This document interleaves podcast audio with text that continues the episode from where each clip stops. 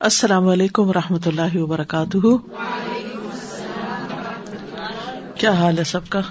الحمد للہ زیادہ سردی تو نہیں ہوگی؟ ایمان کی حرارت کے ساتھ سردی نہیں لگتی پھر۔ نحمد و نسلی رسول کریم اما بعد، فاعوذ باللہ من الشیطان الرجیم۔ بسم اللہ الرحمٰن الرحیم۔ ربش رحلی صدری۔ و یسر علی امری وحل العقدم السانی یفق قولی سورت المجادلہ، آیت نمبر بیس۔ ان الدین یحادون اللہ و رسول اکفل اذلین بے شک وہ لوگ جو اللہ اور اس کے رسول کی مخالفت کرتے ہیں، وہی سب سے زیادہ ذلیل ہونے والوں میں سے ہیں۔ یہاں لفظ محادہ استعمال ہوا ہے۔ محادہ ایسی شدید مخالفت اناد اور جھگڑے کو کہتے ہیں کہ دونوں فریقوں کا باہم ملنا نہایت مشکل ہو۔ گویا دونوں ایک ایک حد پہ ہے وہ ایک حد پہ یا دوسری حد پہ ہے ایک ایک کنارے پہ، دوسرا دوسرے کنارے پہ۔ وہ دل مشرق و المغرب مشرق و مغرب کا فاصلہ ہے۔ اور پھر ایک دوسرے کے مخالف بھی ہیں۔ یعنی ریکنسیلیشن کی کوئی گنجائش ہی نہیں۔ اسی سے پھر یہ ممانعت کا مفہوم بھی اس میں آ جاتا ہے، اسی لیے دربان اور پہرے دار کے لیے بھی لفظ حداد استعمال ہوتا ہے، کیونکہ وہ بھی انسان کو حد پہ روک دیتا ہے کہ اس سے آگے نہیں جانا۔ تو کہا یہ جا رہا ہے کہ جو لوگ اللہ اور اس کے رسول کی مخالفت کرتے ہیں، کس چیز میں مخالفت کرتے ہیں؟ اس کی حدود میں۔ اور جو بھی اللہ تعالی نے ان پر فرائض عائد کیے ہیں، ان کو وہ نہیں مانتے، ان کو ایکسپٹ نہیں کرتے، بلکہ اس کے اپوزٹ جاتے ہیں۔ اس کو اپوز کرتے ہیں۔ اللہ تعالی اور اس کے رسول سے عداوت رکھتے ہیں۔ ان کی مخالفت کرتے ہیں۔ ان سے شقاق رکھتے ہیں۔ یعنی ایک طرح سے بغض اور نفرت رکھتے ہیں۔ اللہ اور اس کے رسول صلی اللہ علیہ وسلم سے۔ تو اس میں ان سے عداوت کے علاوہ جو کچھ انہوں نے بتایا ہے، جو کچھ کرنے کو کہا ہے، اس سے بھی نفرت کرتے ہیں۔ تو ایسے لوگ جو ہیں الا فل اولین یہ لوگ ذلت والوں میں سے ہیں یعنی مغلوب ہو جائیں گے اور عزت نہیں پائیں گے، کامیاب نہیں ہو سکتے۔ یہاں براہ راست اشارہ ہے ان لوگوں کی طرف جو منافقین تھے، کیونکہ مدنی صورت ہے، مدینہ میں نازل ہوئی۔ تو جو بھی حکم اترتا تھا قرآن میں سے، یا رسول اللہ صلی اللہ علیہ وسلم جو بھی ان کو حکم دیتے تھے، تو وہ اس کی مخالفت کرتے تھے۔ دل کے اندر ان کے انکار ہی انکار تھا۔ اوپر سے ہاں ہاں کر بھی دیتے تھے، لیکن اندر سے نہیں مانتے تھے۔ تو اللہ سبحان تعالیٰ تسلی دے رہے ہیں مومنوں کو بھی کہ ایسے لوگ کامیاب نہیں ہو سکتے۔ ایسے لوگ غالب نہیں آ سکتے۔ کیونکہ آپ دیکھیے کہ جو لوگ اللہ کا مقابلہ کریں یا اللہ تعالی کے احکام کی مخالفت کریں، تو اللہ کا مقابلہ کون کر سکتا ہے؟ اللہ سے کوئی جیت سکتا ہے؟ اور یہاں یہ بھی بتایا گیا کہ اس کے رسول سے بھی کوئی نہیں جیت سکتا۔ اور ہم دیکھتے ہیں کہ ایسا ہی ہوا۔ منافقین اپنے منصوبوں میں کامیاب نہیں ہوئے، جبکہ وہ ہر موقع پر، ہر جنگ کے موقع پر کیا کرتے تھے؟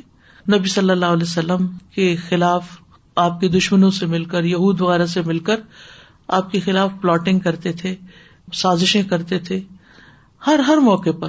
اور یہ پیچھے قرآن مجید میں جنہوں نے پڑھا ہے تو مختلف مواقع آپ کو یاد آ رہے ہوں گے کہ جہاں انہوں نے نبی صلی اللہ علیہ وسلم کو نقصان پہنچانے کی کوشش کی۔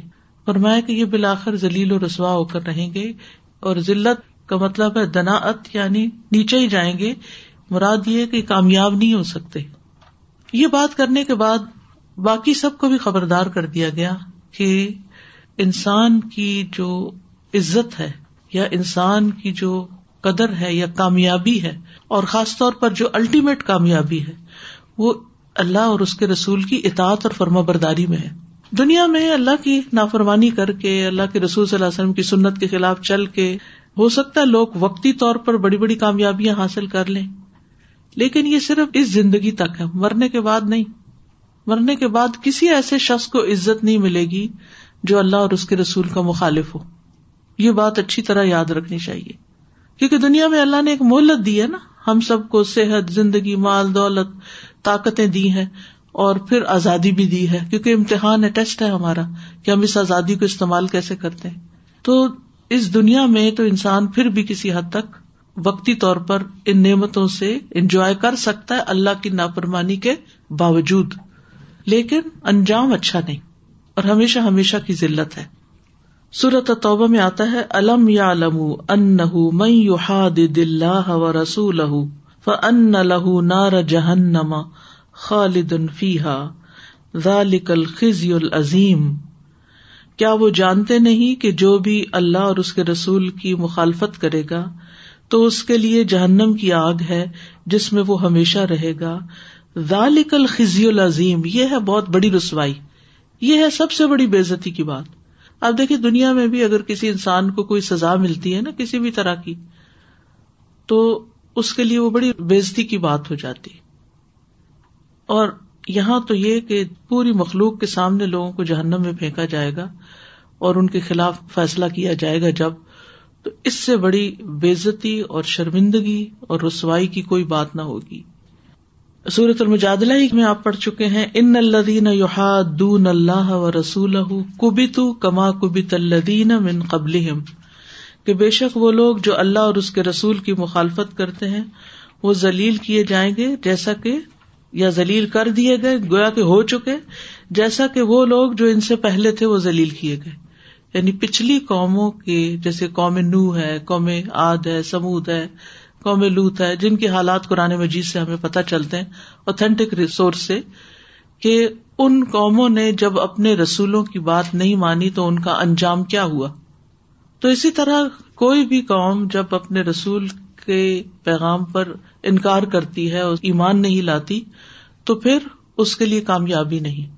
اور یہاں بھی ہم دیکھتے ہیں کہ نبی صلی اللہ علیہ وسلم کی مخالفت مشرقین مکہ نے بھی کی، یہود نے کی، منافقین نے کی۔ اور ان سب کا پھر انجام کیا ہوا؟ مکہ فتح ہو گیا۔ جو بڑے بڑے مجرم تھے، ان کی اولادیں مسلمان ہو گئی وہ مسلمانوں کی فوجوں میں داخل ہو کر، مسلمانوں کے ساتھ مل کر اسلام کی کامیابی کے لیے کام کرنے لگے۔ ابو لہب کا انجام کیا ہوا؟ قرآن نے کیا بتایا؟ تبت یدا ابی لہب تب ماں اغنا انہ مالو و ماں کسب سیسلا نارن ذات لہب ومرات حمالت الحطب، فی جی دہا حبل مسد۔ تو ہم سب جانتے ہیں کہ ابو لہب کا انجام بہت ذلت والا ہوا، کیونکہ اس نے آپ کی مخالفت کی تھی۔ اسی طرح ابو جہل کا انجام کیا ہوا جنگ بدر میں۔ اور بھی جتنے بڑے بڑے سردار تھے، وہ سارے جنگ بدر کے اندر ان کا خاتمہ ہو گیا۔ یعنی کہ جو رسول دنیا میں موجود ہوتا ہے، پھر لوگ اس کی بات نہیں مانتے، تو یا تو وہ قوم تباہ کر دی جاتی ہے۔ اور یا پھر وقتی طور پر اگر کچھ فائدے پہنچے بھی، تو مغلوب کر دی جاتی ہے۔ پھر اسی طرح ہم دیکھتے ہیں سورت الفال میں اللہ تعالیٰ فرماتے ہیں مئی شاق اللہ و رسول فن اللہ شدید القاب جو اللہ اور اس کے رسول کی مخالفت کرتا ہے تو اللہ تعالیٰ سخت سزا دینے والا ہے۔ تو یہ تو ہے بڑے درجے کی مخالفت کی ایمان ہی نہ لانا رسول پر اور ان کے خلاف سازشیں کرنا اور اپنی ساری طاقتیں ان کے خلاف استعمال کرنا۔ لیکن ہم مسلمانوں کے لیے اس میں کیا سبق ہے؟ ہمارے لیے اس میں سبق یہ ہے کہ جو بھی ہمیں قرآن اور سنت میں احکامات ملے ہیں، ہمیں ان پر تسلی رکھنی چاہیے کہ یہ ہمارے فائدے کے لیے کوئی چیز آسان لگے یا مشکل لگے، اس کے خلاف بولنا نہیں چاہیے۔ یعنی قرآن اور سنت میں جو باتیں آئی ہیں، ان کے خلاف نہیں بولنا چاہیے۔ ٹھیک ہے، بعض اوقات ہم ابھی پریپیئرڈ نہیں ہوتے کوئی کام کرنے کے لیے یا کسی مجبوری کی وجہ سے کسی چیز میں پھنسے بھی ہوتے ہیں۔ جیسے سود ہی کا معاملہ ہے۔ تو اب آپ دیکھیے کہ قرآن میں اللہ اور رسول سے جنگ کی بات کی گئی ہے۔ یہ بھی مخالفت کی ایک قسم ہے۔ تو اب انسان اگر یہ سمجھ کے کہتا ہے کہ یہ سب حلال ہے تو وہ غلط کر رہا ہے۔ لیکن جو سمجھتا کہ یہ حرام ہے اور بالکل بھی نہیں چاہتا، لیکن کسی وجہ سے اس کے پھیر میں آ گیا ہے، تو اس کا معاملہ پھر اللہ کے ساتھ ہے۔ تو یہ کہنا کہ آج کے دور میں اس کے بغیر کام ہی نہیں چلتا، یہ کیسی باتیں کرتے ہیں؟ یا اسی طرح دیگر احکامات جو ہیں، تو ان میں مخالفت نہیں کرنی چاہیے۔ کیونکہ یہاں جس چیز کی سزا بتائی جا رہی ہے، وہ محادہ ہے۔ محادہ کا مطلب یہ ہے کہ آپ کچھ اور ہے ہم کچھ اور ہے ہم آپ کے طریقے پر نہیں۔ ہمارے درمیان کوئی اتفاق نہیں۔ عداوت، مخالفت۔ تو انسان بہت کمزور ہے۔ اللہ سبحان و تعالیٰ کا مقابلہ نہیں کر سکتا۔ اللہ اور اس کے رسول سے جنگ نہیں کر سکتا۔ اور اگر کرے تو جیت نہیں سکتا۔ تو اس لیے انسان کو ہمیشہ اطاعت کا رویہ اختیار کرنا چاہیے کہ اللہ نے جو کچھ کہا، سچ کہا۔ اسی میں فائدہ ہے۔ چاہے ہمیں ابھی وقتی سمجھ آ رہا ہے یا نہیں، لیکن ہمارا ایمان ہے کہ یہ بات ہمارے لیے زیادہ بہتر ہے۔ یہ ہمارا ایمان کا تقاضا ہے۔ ہمارا ایمان یہ ڈیمانڈ کرتا ہے ہم سے کہ ہم اللہ اور اس کے رسول کے آگے اپنے سر جھکا دیں، اپنی عقل جھکا دیں۔ اور اطاط گزار بندے بن کر رہیں۔ پھر فرمایا، کتب اللہ اللہ نے لکھ دیا۔ کیا لکھ دیا؟ اغلبن کہ میں ضرور بضرور غالب رہوں گا۔ اس میں لام بھی تاکید کا ہے اور نون مشدد بھی تاکید کے لیے ہے۔ اغلبن ضرور غالب رہوں گا۔ انا، میں بھی و رسولی اور میرے رسول بھی۔ ان اللہ قبی عزیز، بے شک اللہ قوت والا ہے۔ بہت غلبے والا ہے۔ بڑی قوت والا ہے، سب پر غالب ہے۔ یعنی اللہ سبحان تعالی نے یہ بات لکھ دی۔ اب لکھ دی کا کیا مطلب ہے؟ کہاں لکھ دی؟ ایک مانا یہ کیا گیا ہے کہ لوہے محفوظ میں لکھ دی اور دوسرا یہ کہ تقدیر میں لکھ دی یہ بات۔ یعنی یہ بات طے شدہ ہے۔ کیا؟ لاغلبن کہ میں ضرور غالب آؤں گا۔ یعنی اللہ تعالیٰ نے اپنی کتاب محفوظ میں یہ حکم درج کر دیا ہے کہ نہ اس کی مخالفت کی جا سکتی ہے، نہ اسے ٹالا جا سکتا ہے، نہ اسے کوئی بدلا جا سکتا ہے کہ دنیا اور آخرت میں فتح اور نصرت صرف اللہ کے لیے اور اس کے رسولوں کے لیے ہے، مومنوں کے لیے ہے اچھا انجام بھی پرہیزگاروں کے لیے ہے۔ جیسے سورج صافات میں آتا ہے ولقت سبقت کلیمت علی عباد المرسلین البتہ تحقیق گزر چکی ہماری بات ہمارے رسولوں کے لیے ان لہم المنصورون کے وہ مدد دیے جائیں گے وہ ان جندنا لہم الغالبون کے ہمارے لشکر ان کے لیے غالب آنے والے ہیں۔ یعنی غلبہ اللہ اور اس کے رسولوں کے لیے ہے۔ سورت المومن میں آتا ہے ان نالن سر رسولنا ولدین آمن فی الحیات دنیا و یوم یقوم الشاد بے شک ہم اپنے رسولوں کی اور ان لوگوں کی جو ایمان لائے ضرور مدد کرتے ہیں۔ دنیا کی زندگی میں اور اس دن بھی جب گواہ کھڑے ہوں گے۔ یہ ہمارا وعدہ ہے کہ ہم مدد کریں گے۔ اور جیسے سورت صافات کی بھی میں نے آپ کو آیت بتائی کہ یہ بات طے ہو چکی ہے کہ اللہ تعالیٰ اپنے رسولوں کی، اپنے بھیجے ہوئے بندوں کی ضرور مدد کرے گا۔ اور اللہ کا لشکری غالب آنے والا ہے۔ اور پھر ان اللہ کبی عزیز یہاں پر ایک سوال پیدا ہوتا ہے کہ یہ تو کہا گیا ہے کہ اللہ تعالیٰ اور اس کے رسول غالب آئیں گے یا دوسری آج سے پتہ چلتا ہے کہ مومن غالب آئیں گے۔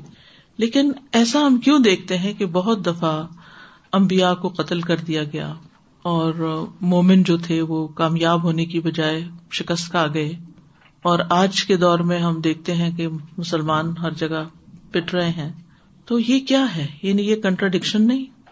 کنٹراڈکشن نہیں ہے۔ اس میں آپ دیکھیے کہ ایک تو اگلی بننا انا و رسولی بعض مفسرین کہتے ہیں کہ یہاں رسولوں کی بات کی گئی ہے امبیا کی نہیں۔ تو رسولوں کا معاملہ مختلف ہے۔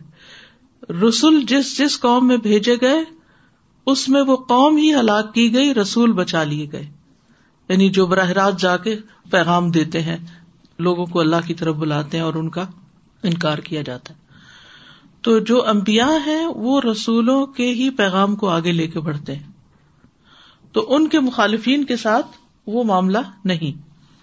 دوسرا مانا یہ بھی کیا گیا ہے کہ صرف رسولوں میں سے کچھ کو کتال کا حکم دیا گیا امبیا کو نہیں دیا گیا۔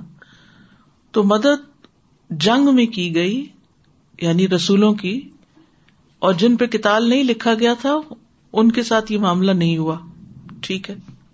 لیکن اگر یہ کہا جائے کہ مومنوں کی اللہ مدد کرتا ہے تو پھر جنگ عہد میں کیوں ہارے تھے؟ یہ سوال ہر بچہ کرتا ہے کہ اگر مسلمان سچے ہیں تو پھر کیوں ہارتے ہیں؟ یعنی اگر اسلام سچا دین ہے یا مسلمان سچے تو پھر ان کو تو ہر جگہ آگے ہونا چاہیے، دنیاوی اعتبار سے بھی۔ تو اس میں یاد رکھیے کہ جہاں کامیابی ہوئی اس کی وجوہات بھی دیکھیے اور جہاں ناکامی ہوئی اس کی وجوہات بھی دیکھیے۔ بدر میں کامیابی ہوئی، کیوں ہوئی تھی؟ ایمان بہت مضبوط تھا۔ ایمان کی طاقت تھی۔ تعداد تھوڑی تھی۔ ساز و سامان، اسلحہ امیونیشن وہ بھی بہت تھوڑا تھا۔ لیکن ایمان بڑا مضبوط تھا اور اطاعت بہت تھی۔ جنگ عہد میں تعداد پہلے سے زیادہ تھی، لیکن کیا چیز نہیں تھی؟ کس چیز کی کمی تھی؟ اطاعت میں کمی آ گئی تھی۔ اطاعت بھول گئے تھے۔ ڈیوائڈ بھی ہو گئے تھے۔ باز نے کہا کہ ہمیں یہاں سے نہیں ہٹنا باز نے کہا نہیں، اب تو جنگ جیتی جا چکی اب چلتے ہیں۔ حالانکہ آپ صلی اللہ علیہ وسلم نے فرمایا تھا کہ جب تک میں نہ کہوں اس وقت تک تمہاری بوٹیاں بھی نوچ لی جائیں تو یہاں سے نہیں ہٹنا۔ تو وہ بھول گئے۔ انسان بعض اوقات ایک حکم جانتا بھی ہوتا ہے، اس کی کوئی تعویل کر لیتا ہے۔ اسی طرح یہ تو ایک بڑے پیمانے پر رسول، ان کے مددگار اور پھر دشمنوں سے مقابلے اور جنگیں اور یہ سب۔ لیکن روزمرہ زندگی میں بھی جب ایک مسلمان اور ایک نان مسلم کا کوئی مقابلہ ہوتا ہے یہ مقابلہ کسی کلاس روم میں نہیں میں بات کر رہی، دنیا کا مقابلہ نہیں۔ دین کے معاملے میں کوئی آرگیومنٹ ہوتی ہے یا کوئی بات ہوتی ہے۔ تو دین جو ہے، وہ اپنے دلائل کی بنیاد پر غالب ہوتا ہے۔ کیوں؟ جیسے قرآن ہے تو سچی کتاب ہے۔ ٹھیک ہے؟ اس کے مقابلے میں کسی اور کے پاس ایسی کوئی کتاب ہے ہی نہیں۔ ایسی کوئی دلیل ہے ہی نہیں۔ یہ الگ بات ہے، وہ ہماری کمزوری ہے کہ ہمیں رائٹ ٹائم پر رائٹ دلیل نہ آئے سمجھ میں اور ہمیں اس کا جواب سمجھ نہ آئے۔ یہ دین کی کمزوری نہیں ہے۔ یہ ہماری کمزوری ہوتی ہے کہ کوئی ہم سے سوال پوچھتا ہے اور ہم وہاں بلینک ہو جاتے ہیں۔ کیوں؟ اس لیے کہ ہمارے پاس علم نہیں ہوتا۔ جواب تو ہے کہیں، لیکن ہمیں نہیں پتا نا۔ اس لیے ہم ہار جاتے ہیں۔ اور ہم دیکھتے ہیں کہ تاریخ میں بہت دفعہ ایسی مناظرے اور اس قسم کی انٹرفیئر ڈائلگز اور ڈسکشن اور ڈبیٹس ہوتی رہی ہیں اور اس میں یعنی ایمان والے جو ہیں وہ کامیاب بھی ہوئے ہیں۔ تو خلاصہ یہ ہے بات کا کہ اللہ تعالی کی طاقت سب سے بڑی ہے، اللہ کے رسولوں کی طاقت سب سے بڑی ہے۔ یعنی انسانوں میں سے وہی غالب آئیں گے، لیکن کبھی میدان جنگ میں اور کبھی حجت یا دلیل کے میدان میں یعنی کبھی سیف یعنی تلوار کے ساتھ اور کبھی بیان کے ساتھ۔ اور اوور آل اس دین کو فوقیت حاصل ہے باقی تمام ادیان پر اپنے سورسز کے اوتھینٹک ہونے کی وجہ سے۔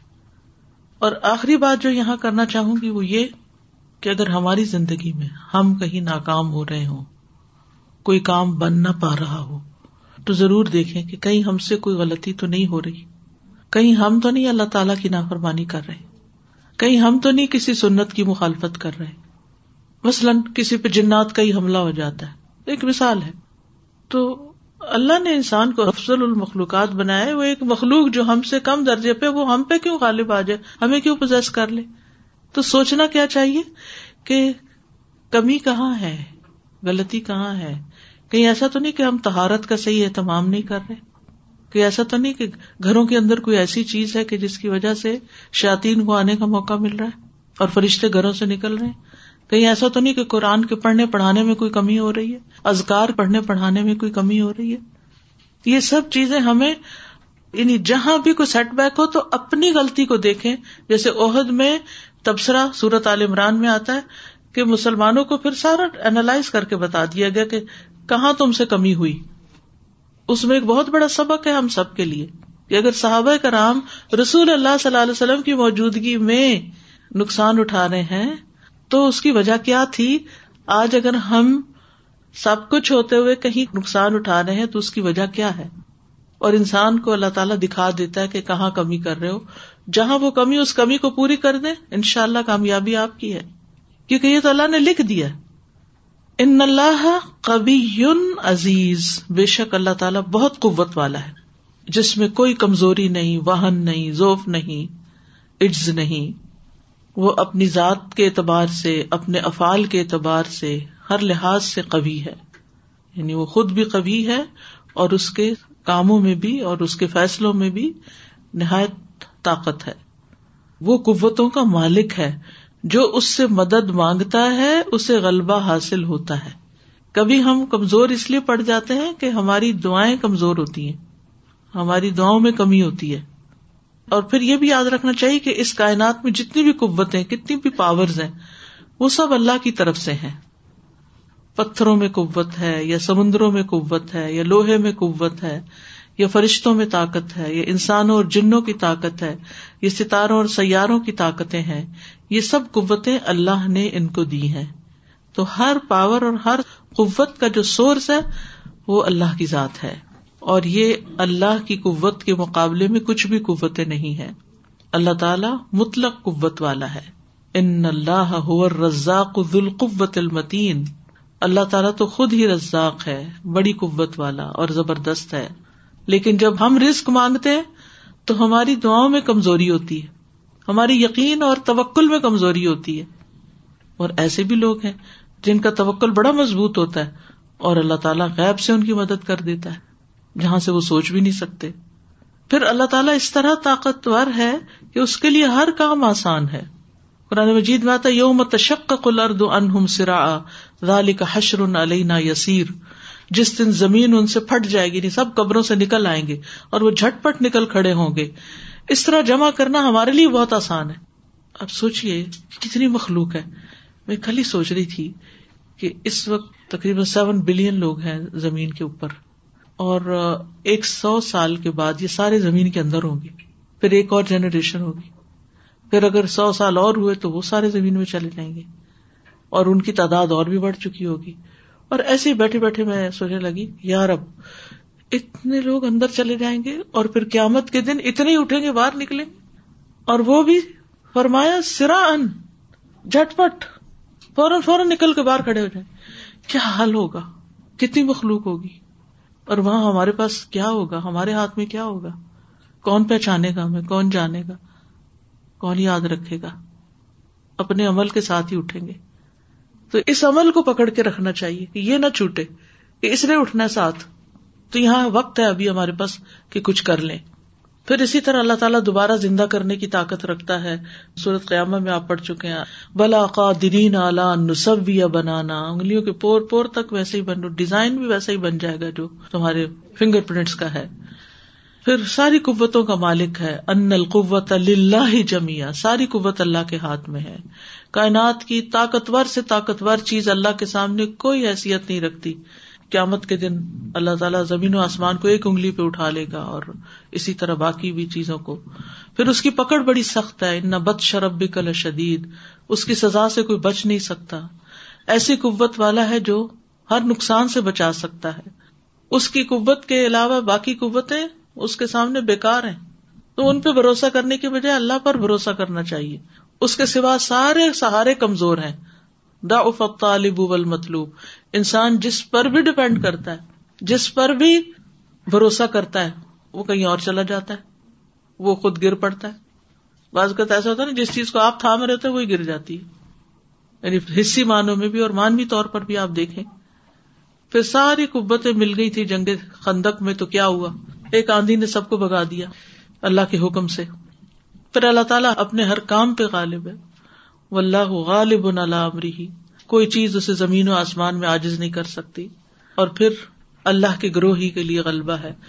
وہ ان حزب اللہ ہوم الغالبون۔ و ان جندن الحم الغالبون و الغالبین تو اس سے یہ پتا چلتا ہے کہ انسان کو قوت اللہ ہی سے مل سکتی ہے۔ اللہ سے تعلق مضبوط کرنا چاہیے۔ یا قوی یعنی اگر ہم کہیں بھی کمزور ہیں نا، اپنی اولاد کے آگے کمزور ہیں، یا کسی انسان کے آگے کمزور ہیں۔ کوئی بھی ہوتا ہے نا، بعض لوگ ہمیں کنٹرول کرنے کی کوشش کرتے ہیں یا ہمارے پر حاوی ہو جاتے ہیں یا ہمیں زچ کر کے رکھ دیتے ہیں۔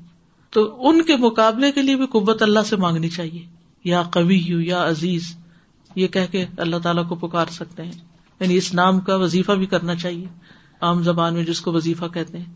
پھر اسی طرح استغفار قوت بڑھاتی ہے۔ یا قوم استغفر رب کم ثم توبو الیہ یورسل السماء علیکم مدرارا و یزد کم قوتن الا قوتکم ولا تتولوا مجرمین۔ اور اے قوم، اپنے رب سے معافی مانگو، اس کے آگے توبہ کرو، وہ تم پر مسلا دھار بارش برسائے گا اور تمہاری موجودہ قوت میں مزید اضافہ کر دے گا۔ استغفار قوت میں اضافہ کرتا ہے۔ یاد رکھیے۔ ہوتا نا، بازو کے تو کچھ لوگوں کے آگے ہم بالکل بودے بن جاتے ہیں یا حقیر ہو جاتے ہیں یا کمزور پڑ جاتے ہیں۔ بعض اوقات اپنی اولاد کے آگے، بعض اوقات کوئی بھی خواہ مخواہ ہمیں بلیک میل کرنے لگتا ہے یعنی ہر ایک کے مسائل ڈفرنٹ ہوتے ہیں، تو استغفار کی کسرت کر دیں۔ اللہ تعالیٰ آپ کو کبھی کر دے گا، آپ کو اسٹرانگ کر دے گا۔ آپ کے اندر ہمت پیدا کر دے گا کہ آپ مشکل چیز کا مقابلہ کر لیں۔ بعض اوقات ہم آگے کے پتھر پہاڑ کو نہیں ہٹا سکتے، وہ ویسا ہی ہوتا ہے، لیکن ہمارے اندر قوت پیدا ہو جاتی ہے کہ ہم اس کو پار کر جاتے اس پہ چڑھائی کر جاتے ہیں۔ پھر اسی طرح اپنی قوتوں کو اللہ کے راستے میں ہی لگانا چاہیے۔ قوت کا غلط استعمال نہیں کرنا چاہیے۔ کسی پر ظلم نہیں کرنا چاہیے۔ ان الذين يحادون الله ورسوله اولئك في الاذلين۔ كتب الله لاغلبن انا ورسلي۔ ان الله قوي عزيز میں یہ سوچی تھی کہ سکسیس ہماری دنیا میں کنڈیشنل ہے کہ اگر ہم اپنا پارٹ پلے کریں گے تب ہماری سکسیس ہے۔ جو ہم نماز بھی پڑھتے ہیں ہم سب کچھ کرتے ہیں ہم دیکھتے ہیں ہماری چیزیں بہت ساری رکی ہوئی ہوتی ہیں۔ آج ہمیں پتہ چلا کہ کیا کیا چیزیں جس کی رکاوٹ آ رہی ہے ہمارے اندر اپنی کوئی کمزوری ہوتی ہے کہ جو ہم کر نہیں پاتے۔ لیکن اپیرنٹلی ہم سب کچھ کر رہے ہوتے ہیں۔ لیکن ہڈن کوئی چیز ہے جو وی ہیو ٹو سی کہ کیا چیز ہے؟ رکاوٹیں دراصل ہمیں چیلنج کرتی ہیں اور ہمیں جھنجھوڑ کے رکھتی ہیں۔ ہمیں ہمارا اندر دکھاتی ہیں کہ ہم بعض اوقات اپنی ان کمزوریوں کی طرف، اپنی ان غلطیوں کی طرف توجہ نہیں کرتے۔ تو اس طرح ہمیں موقع مل جاتا ہے کہ مرنے سے پہلے اپنی اصلاح کر لیں۔ ورنہ کم اللہ فلا غالب الکم اللہ کی مدد آ جائے تو کوئی غالب نہیں آ سکتا۔ السلام علیکم۔ سادہ ہم نے دیکھا جیسے جنگ عہد میں جو غلطیاں ہوئی اللہ تعالیٰ نے ان کو دکھا دیا۔ کچھ نیک لوگ ہوتے ہیں اگر وہ غلطی کرتے ہیں تو اللہ تعالیٰ انہیں کسی راستے سے دکھا دیتا ہے۔ خواب میں دل کی محسوس کسی انسان کے ذریعے کسی انسان کے ذریعے۔ لیکن کچھ لوگ ہوتے ہیں کہ وہ غلطی کرتے ہیں ان کو پتا نہیں چلتا۔ لیکن یہ پتا ہے کہ کچھ غلطی ہے۔ آپ استغفار کی کثرت کرتے ہیں صدقہ کرتے ہیں لیکن اس صورت میں کیا ہو؟ اگر ہمیں پتہ ہی نہ ہو کہ ہم غلطی کیا کر رہے ہیں۔ علم حاصل کریں کل ہم نے جو پڑھا نا کہ اللہ تعالیٰ درجات بلند کرتا ہے۔ آج میرا دل جا رہا تھا کہ سب چھوڑ کے سب سے پہلے آپ سے یہ پوچھوں کہ علم کے فائدے بتائیں مجھے کہ یعنی انسان کو کیسے بلندی ملتی ہے؟ علم کیسے بلند کرتا ہے انسان کو؟ علم کے ذریعے غلطیوں کا پتہ چلتا ہے۔ انسان جو جو سیکھتا چلا جاتا ہے تو انسان کہتا اوہ، مجھے تو پتا ہی نہیں تھا، یہ غلطی تو میں کر رہا تھا۔ اور پھر انسان تو استغفار کرنے لگتا ہے۔ اور بعض اوقات یہ ہوتا ہے کہ صرف ایک چیز کے بارے میں جان کے نہیں ایک جانی پھر دوسری جانی پھر تیسری پھر ان تین نقطوں کو ملاتے ہیں تو پکچر بن جاتی ہے اوہ یہ مسئلہ ہے یہ میں کر رہا ہوں۔ تو یہ بڑا ضروری ہے کہ انسان سیلف اویئرنیس اور رب کی معرفت اور دین کی سمجھ کا ایک کنٹینیوس سفر جاری رکھے۔ ایک کنٹینیوس وہ اللہ تعالیٰ معاف کرنے والا کیونکہ آپ یہ دعا کرتے رہتے ہیں نا کہ یا اللہ میں اس گناہ کی معافی بھی مانگتا ہوں جس کو میں جانتا ہوں اور اس کی بھی جس کو میں نہیں جانتا۔ ہم کتنا بھی علم حاصل کر لیں، پھر بھی کچھ چیزیں ایسی ہو سکتی ہیں کہ جو زندگی میں ہمارے نوٹس میں نہ آئے اور وہ صرف نامہ اعمال میں دکھائی دیں۔ تو اس وقت پھر اللہ تعالیٰ ان کو ڈھانپ دے گا۔ وہ جیسے آتا ہے نا کہ انسان پھر اللہ سے جب ملاقات کرے گا تو اللہ تعالیٰ اس کو دکھائے گا، یہ غلطی کی تھی، یہ تو اس وقت انسان اقرار کرے گا۔ انسان سوچے گا، اب تو میں گیا، اب تو بچ نہیں سکتا۔ تو اللہ تعالیٰ اس کو کہے گا کہ میں نے دنیا میں تجھے ڈھانکا تھا، آج بھی تجھے ڈھانک رہا ہوں۔ یعنی غفر، استغفار، ڈھانکنا۔ یعنی وہاں بھی میں نے اس کا تم سے کوئی مواخذہ نہیں کیا۔ بہت سی غلطیاں ایسی، کیونکہ اگر اللہ ہمیں ہماری غلطیوں پہ پکڑنے لگے تو زمین پہ ایک جاندار زندہ نہ رہے۔ تو وہ ہمیں ڈھانکتا رہتا ہے، ڈھانکتا رہتا ہے یہاں بھی۔ کیونکہ وہ جانتا ہے کہ میرا بندہ بہرحال میری طرف رجوع کرتا ہے، لیکن ہے جہولا ہے، لا علم ہے، اس کو پتہ ہی نہیں ہے کہ یہ کر کیا رہا ہے۔ تو ہر انسان میں ایک ہمت ہوتی ہے نا، ایک حد تک ایک مصیبت سہنے کی۔ اس سے آگے تو وہ سہ بھی نہیں سکتا نا۔ تو پھر اللہ بندوں پہ بڑا مہربان ہے۔ اس سے آگے اس پہ ڈالتا بھی نہیں۔ اچھی طرح غور سے سننا چاہیے، پڑھنا چاہیے اور توجہ کرنی چاہیے کہ کہا کیا جا رہا ہے، اللہ تعالیٰ کیا فرما رہا ہے۔ اور پھر اس کو ایکسپٹ بھی کرنا چاہیے کہ ہاں یہ میں نہیں کر رہا۔ کیونکہ بعض اوقات ہم تعویلیں پیش کرنے لگتے ہیں یہ مجبوری ہے وہ وجہ ہے یہ ہے۔ حالانکہ کر سکتے ہیں۔ اللہ نے کوئی ایسا حکم نہیں دیا کہ جو ہماری وسط سے باہر ہو۔ السلام علیکم۔ مجھے ایسا لگتا ہے کہ بعض اوقات ہماری کچھ غلطیاں اللہ تعالیٰ کی مہربانی ہوتی ہے۔ جب ہم آنےسٹلی ان کو اینالائز کرتے ہیں اللہ تعالیٰ کی مہربانی سے تو پھر ہمیں پتہ چلتا ہے کہ یہی ایک غلطی نہیں تھی اور یہ بھی تھی اور یہ بھی تھی اور یہ بھی تھی۔ جس طرح ہم غزب عہد کا بھی بات کریں ان کی ایک غلطی سے پھر آگے کی تمام ہم سب کو کتنی چیزیں پتہ چلی کہ یہ نہیں کرنا اور ایسا کرنا ہی ہے کہ کہا جائے تو ماننا ہے۔ جی۔ تو ان کی یہ غلطی کتنی مہربانی ہوئی۔ جیسے واقع عفق ہے۔ تو اللہ تعالیٰ فرماتے لا تحسبوه شر الکم بل هو خیر الکم تو اگر کوئی ہم سے غلطی ہوتی ہے جیسے ابھی میں سوچ رہی ہوں کہ اس غلطی کے بعد ہمیں فرسٹریشن نہیں ہونا چاہیے ڈپریشن نہیں.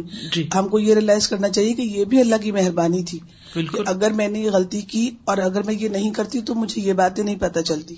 بس غلطی کے بعد احساس ہو جائے تو اللہ تعالیٰ کو وہ لوگ پسند ہیں جو غلطی کریں اور توبہ کریں. کیونکہ وہ آتا نا حدیث میں کہ اگر تم غلطیاں نہ کرو تو پھر اللہ ایسی مخلوق پیدا کرے۔ کیونکہ اللہ تعالیٰ کو توبہ سے بڑی محبت ہے کہ بندہ اللہ کی طرف واپس آ جاتا ہے۔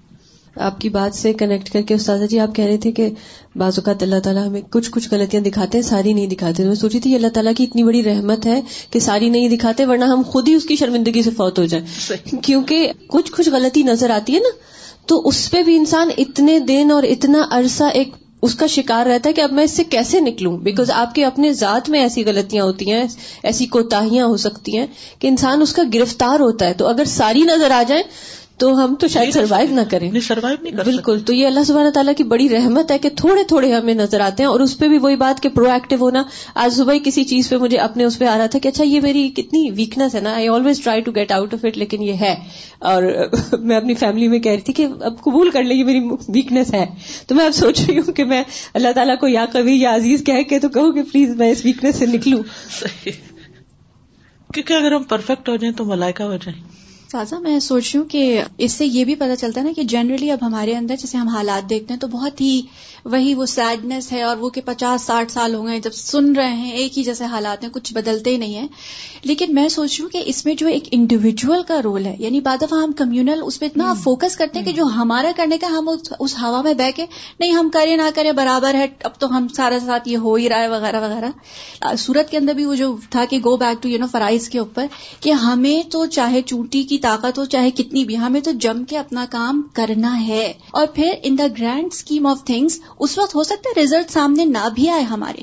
لیکن جنریشن لیٹر یو سی جیسے مونگولس کا اتنا بڑا ہمارے ساتھ ہوا ایک حادثہ، جیسے مسلمانوں کے ساتھ نہیں، تکلیف دہ ہسٹری لیکن انہیں کے اندر سے، جیسے آپ نے پہلے ذکر کیا، جیسے دوسرے مشرقین منافقوں کے اندر سے یو نو اللہ تعالیٰ نے اٹھایا ان کی جنریشن سے انہیں کے اندر سے پھر مسلمان ہوا اور پھر سارا کچھ۔ تو جو اوور چینج کرنا ہے، جو شکست کو فتح میں بدلنا ہے، وہ اللہ تعالیٰ کا اختیار ہے اور اس کا پرنسپل ہے۔ لیکن ہمیں اپنے کام پہ بس ڈٹے رہنا بالکل۔ ایک چیز یاد آ گئی کل استاد جی ایک میں آڈیو کلپ سن رہی تھی سکسیس اسکلس کے بارے میں۔ تو اس میں ایک چیز تھی کہ تھنکنگ اسکلس جو ہیں کہ ہم میں سے زیادہ تر لوگ ہم سوچتے نہیں ہیں۔ جہاں آ کے زندگی میں کہیں کچھ بیریئرز کوئی چیزیں آ جاتی ہیں نا تو we just give it up کہ اب اس کے علاوہ کچھ نہیں ہو سکتا۔